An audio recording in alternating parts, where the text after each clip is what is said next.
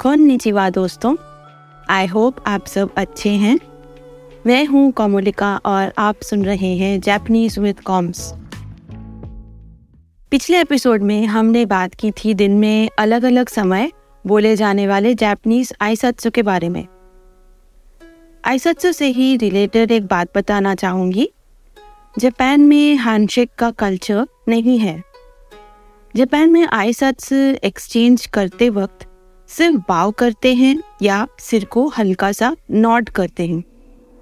लेकिन आजकल ग्लोबलाइजेशन के इम्पैक्ट से कुछ तब्दीलियाँ, कुछ चेंजेस आने लगे हैं। बट ट्रेडिशनली जापान में हैंडशेक नहीं करते हैं। क्योंकि हम जापानीज भाषा के बारे में बात कर रहे हैं। इसी से जुड़ी हुई बात आपको बता दूँ कि जापानीज सोसाइटी दुनिया में सबसे पोलाइट सोसाइटी मानी जाती है। और आप भले ही कितना भी अजनबी हो, उससे फ़र्क नहीं पड़ता है। वो आपसे हमेशा रिस्पेक्ट से बहुत पोलाइटली ही पेश आएँगे। जापान में आइसत्स कम्युनिकेशन का एक बहुत ही ज़रूरी हिस्सा है और मेरे ख्याल से सिर्फ़ जापनीज़ में ही नहीं, सभी भाषाओं में बेसिक आइसत्स के साथ साथ सॉरी या थैंक यू भी बोलना आना चाहिए। आज का टॉपिक है सुमिमा सेन और उसके अलग अलग यूसेजेस एक बार और रिपीट करती हूँ। सुमिमा सेन और एक बार थोड़ा स्लो सु मी मा सेन। सु मी मा सेन।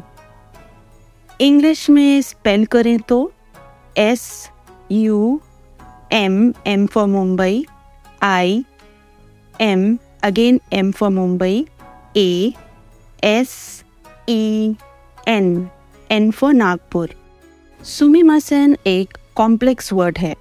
तो आप पूछेंगे कॉम्प्लेक्स क्यों है? इसका उत्तर है कि सुमिमासन एक ही एक्सप्रेशन है बट इस एक्सप्रेशन का मतलब सिचुएशन के हिसाब से चेंज होता रहता है।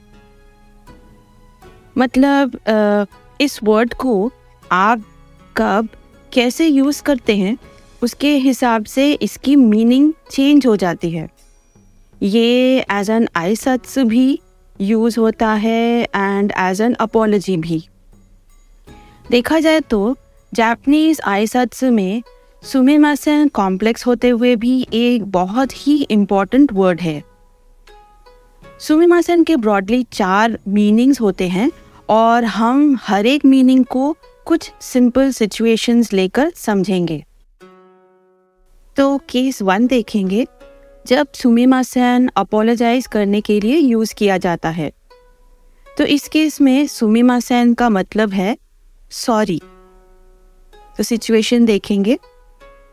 बारिश का मौसम है एंड एक दुकान के बाहर एक बकेट में बहुत सारे अम्ब्रेलाज रखे हैं।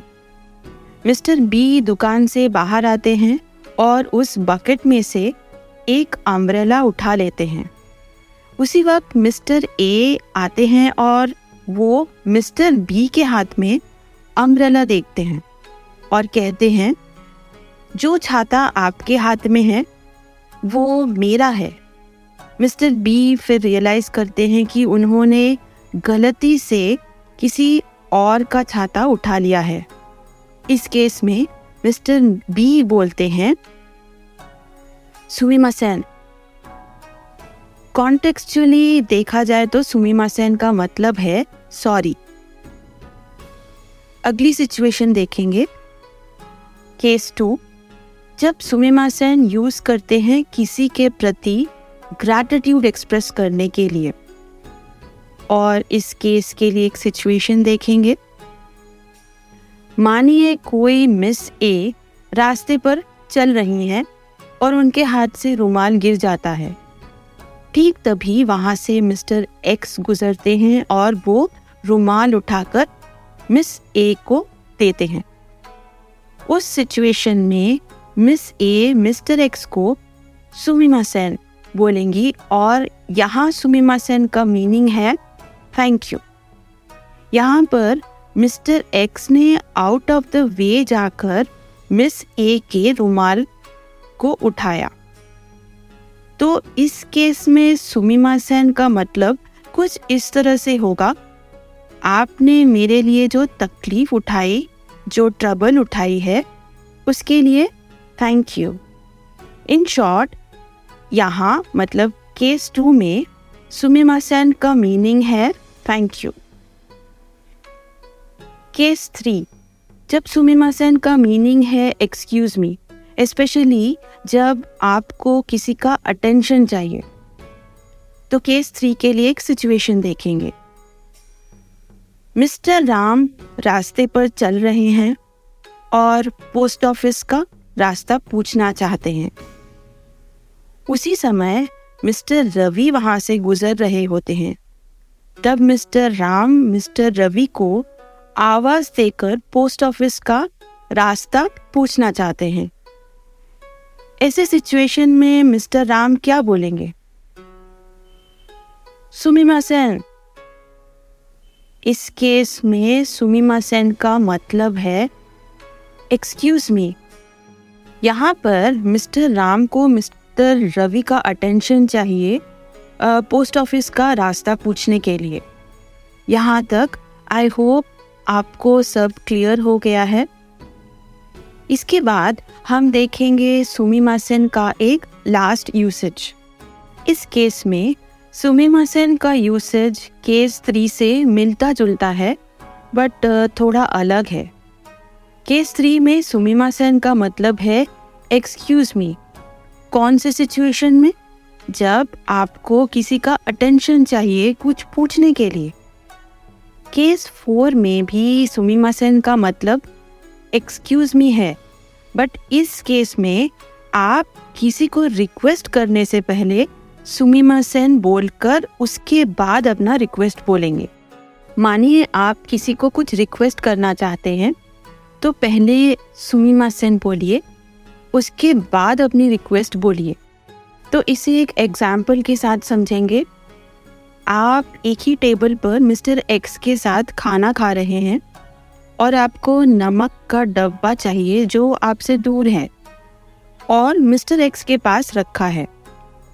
तब आप डब्बा पास कर दीजिए से पहले, सुमिमा सेन बोल सकते हैं। ओके? चलिए, ये थे सुमिमा सेन के कई सारे इंटरप्रिटेशंस सुमिमा सेन, जैसा मैंने पहले भी बताया है काफ़ी कॉम्प्लेक्स एक्सप्रेशन है और जनरली इंग्लिश या हिंदी में इसके बराबरी का वर्ड मिलना मुश्किल है और एग्जैक्ट ट्रांसलेशन भी आसान नहीं है।